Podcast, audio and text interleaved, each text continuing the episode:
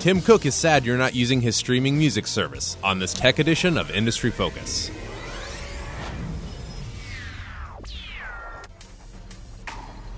Greetings, fools. I am Sean O'Reilly, joined today by the incomparable Dylan Lewis, and today we are doing a follow up on our uh, show about a month ago. Yeah, just about a month ago. About a month ago, yeah, on um, Apple's new music service, which is of course designed to compete with YouTube, uh, Spotify, Pandora, all that good stuff. Mm-hmm. So, uh, Dylan, how's it going?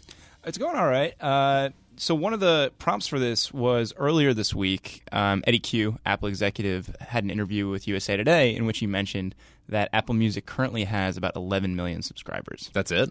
Yeah, Wow. and uh, just How many iPhones did they sell last quarter? Like 50 million? Like yeah, what's going on uh, they, here? they sold what about four and a half times that in iPhones. That's- anyway, okay. Um, and of that 11 million, uh, 2 million are on that family plan. And so, just as a refresher for folks, um, the first three months of Apple Music is a free trial period. Apple is paying out royalties to the artists. Right. This is hotly debated for a while, but the people using the services don't need to be paying for it. wow. And the price points right now for the individual account. Uh, ten dollars, nine ninety nine, in line with most of the other major streaming Right. services, and they have the family plan, which is fourteen ninety nine. Why aren't people? Are they just set in their ways? Like, what do you think's going on? Yeah, I think uh, I think this is largely a product of user experience, um, and it has been absolutely panned by some of the major tech outlets. Oh, just not. It's not functional. Yeah, so um, The Verge said Apple Music is messy, slow to load, complicated to set up, and missing some social features. Apple has created a music service that is both overwhelming and sparse at the same time. Uh, Wow. Not to be outdone, uh, Mashable said Apple Music, the uh, Apple Music review titled "Last, uh, Loud, Fast, and Out of Control." Um, I'm scrolling ahead here. what the loop says is even better. yeah, that's um, gold. Go Their their headline: Apple Music is a nightmare, and I'm done with it. And uh, Oh my god. and and the, and the loop elaborated. I love Apple. I love them because they take difficult problems and come up with innovative, simple solutions. The things they make just work, and we trust them. Unfortunately, my experience with Apple Music has been exactly the opposite.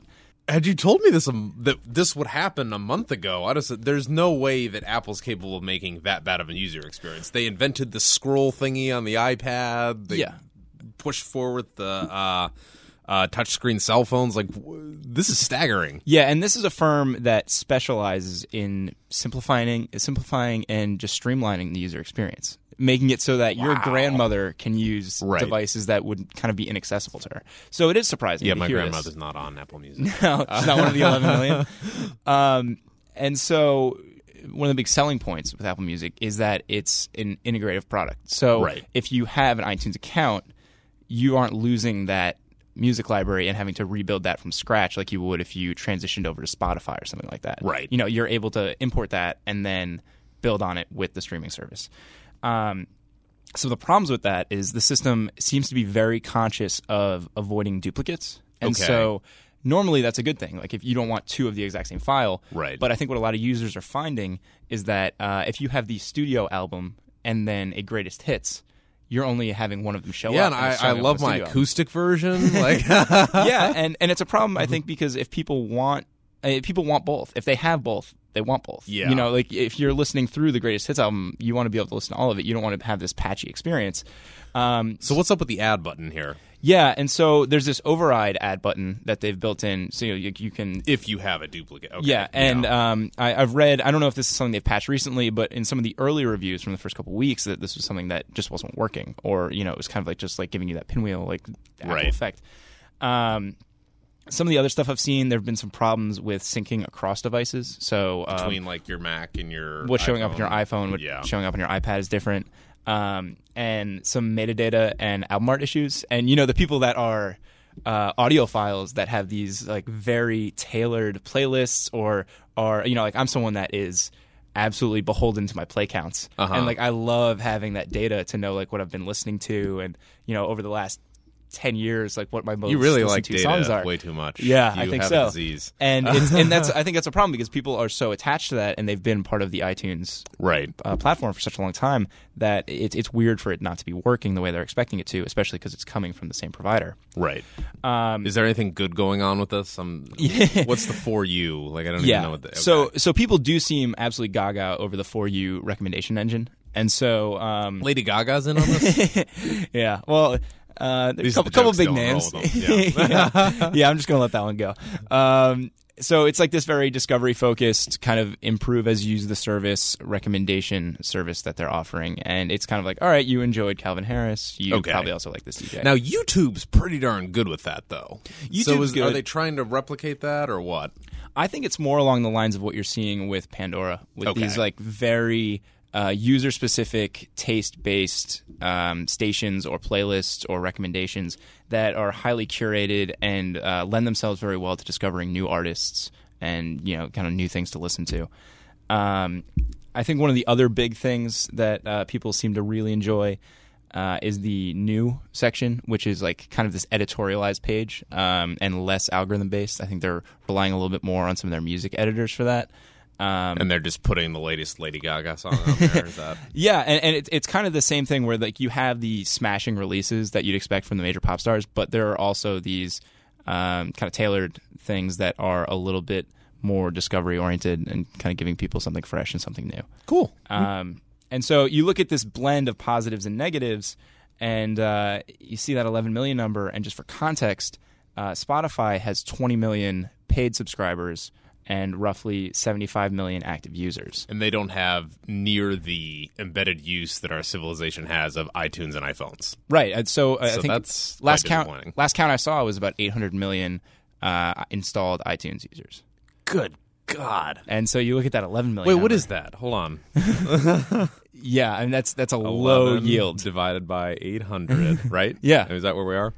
Um, yeah, 1.3%. Yeah, Cool. that's not a high conversion base. Yeah, Um, good. And so, you know, granted, it's early, um, and anytime you roll out a new platform, there are going to be some bugs. This might be something that we see switch up a little bit in the coming months, but uh, it seems like they have to fix some major issues. And I think when you roll something out, you want it to be as seamless an experience as possible because that first impression can be really damning. Yeah, this is why you don't use the first version of anything. Anyway, uh, before we move on, I want to make our listeners aware of a very special offer for all industry focused listeners. If you have found this discussion informative and you're looking for more foolish stock ideas, Stock Advisor may be the service for you. It is our flagship newsletter started more than 10 years ago by Motley Fool co founders Tom and David Gardner. We're offering the lowest price out there for all of our industry focused listeners. It is $129 for a two year subscription to Stock Advisor. You'll get two stock recommendations every single month with insight from our team of analysts. Just go to focus.fool.com to take advantage of this deal. Once again, that is focus.fool.com. And uh, now we're going to be talking about uh, how does Apple Music subscriber base stack up to expectations? Was Apple vocal with what they thought they would see in terms of uh, adoption and everything? No, I I think they were pretty mum about it. Um, yeah, I didn't see much coming Is it out. meeting internal expectations again? Right. Yes. This, this vague, nebulous internal We're, we're, we're expectations. pretty happy. It's meeting our yeah right. Like, Yeah. Thank you, Apple Watch. Right. Yeah. Um, so I think one of the beauties of doing the podcast and you know checking in on the industry repeatedly is that we get to kind of set out our own expectations and then adjust accordingly. But Dylan, what did you say What And- happen a month ago? And so, unfortunately, I think I kind of have to eat my hat a little bit on this. Um, I mean, the timetable's short, and I'm gonna say that, that it's a long game, and uh, maybe these numbers will pan out. But uh, when we talked about Apple Music a little bit, uh, maybe about a month ago, I said, you know, okay, so in, iTunes has an installed base of about 800 million users as of 2014. Maybe Apple converts five to 10 percent into Which- Apple Music subscribers. Maybe. Sounds reasonable. It's not crazy. Yeah, especially because it's such a it's a company, it's a brand and a platform that is so so reliant on the ecosystem and the, this experience that people are very entrenched in. So it, it makes sense that it would just carry right over. Well, then I have an product line. iPhone, and then you know I updated to the new iOS, and then it had the new fancy. Apple. The it's like they, the Apple logo. Watch It's pops. like the it's like pretty yeah. pink blue logo and everything. they and- build everything right in. you Yeah, know? and so I, I would have assumed that that would have gotten five percent of the people. So And so I, I think it's definitely disappointing to see that they only have 11 million people signed up right now for what is a free version, especially when you consider that uh, their platform, the pre-existing platform, uh, the legacy one, iTunes was huge, and uh, Spotify has twice that, and people are paying. People are paying uh, to use that. You know, is it possible that Apple's just late to the game with this, and they should have done this four years ago? Maybe, yeah. I, I think that's a great point. Um, you know, if you're a Spotify user, you're not going to convert Right. over to Apple Music. I don't think. You know. like they were they were the trailblazer with the iPod. Like I remember when my sister got that in like I don't know 2001 or something. I mean, it, it was a big honking thing. It was a brick, but I mean it was so cool. Mm-hmm. And I mean we got tons of options to listen to music now. Yeah, and I think something we've touched upon in the past is that with all of the major streaming services um, kind of anchoring to this ten dollars a month option, it kind of commoditizes music a little bit, Yeah, and you know it becomes who has the best offering in terms of platform and functionality. And if you're running into a, a bunch of issues with the system, it doesn't really bode well No. for the for the long life of your platform.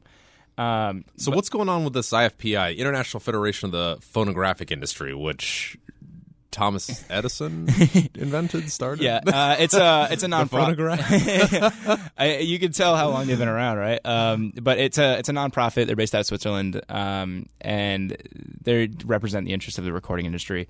Um, they have some data that uh, the number of paying subscribers uh, to streaming services for music rose to 41 million in 2014, and that was up from 8 million in 2010. And so, if you So paying subscribers. So Apple has a, a quarter of that. Already? well, so I mean, like that is Okay. last year's number. okay, you so know, this so- is old, and given yeah. the growth, you know, who knows? Exactly, and so uh, that's good for a, a compound annual growth rate of fifty percent, which is, I mean, that's, that's Right, that's flying. red hot, yeah. Uh, so if you want to forecast that out for 2015, maybe we hit around 60 million, something like that. I think that sounds pretty reasonable. But you can't take that 11 million and say, okay, Apple has, you Right. know, what like a 14% share. really, there's a bunch of overlay. well, and also that 11 million, they're not paid subscribers. They're Oh, people that are using the free trial. Yeah, yeah, yeah. And so, you know, ideally Apple gets to the point where they transition those folks into paid subscribers. But Right. you have I have no idea what the yield's going to be. So we won't really know until September at the earliest because this Right. came out. Yeah, okay. Yeah. So so that's really what we have to watch for. Um, and you know, I'll say I was definitely a little disappointed, especially because it's a free offering. You'd think that people would hop on the trial. Um, yeah, I didn't. I don't know why. I'm really busy. I don't know. But yeah, I mean, I you know, I think I'd expected to see something around like 40 million uh, paying subscribers within a year, Mm-hmm. and I, I don't know that they're going to be close to being on track for that. Um, you know, if they really right the ship, then maybe. Um, and this is such a tough egg to crack. 'cause, Yeah, Jay Z, his startup isn't doing well either. yeah, It's I don't know. Yeah, and I, I definitely, I think maybe was guilty of overestimating the pull of Apple and you know the the notion that they would revolutionize the space. I think they're just another player in it. Um, but it, it'll be interesting to watch. I mean, all in all, this wasn't something that was going to be super uh, super additive to their top or bottom line, Right. just because the scale isn't there yet. Um, but it you know it's something that's definitely worth checking in on for us in a couple months. Cool. Well, thanks for your thoughts, Dylan. Always a pleasure, Sean. Have a good one. And if you're a loyal listener and have questions or comments, we would love to hear from you. Just email us at industryfocus at fool.com. Again, that's industryfocus at fool.com. As always, people on this program may have interests in the stocks that they talk about, and the Motley Fool may have formal recommendations for or against those stocks, so don't buy or sell anything based solely on what you hear in this program.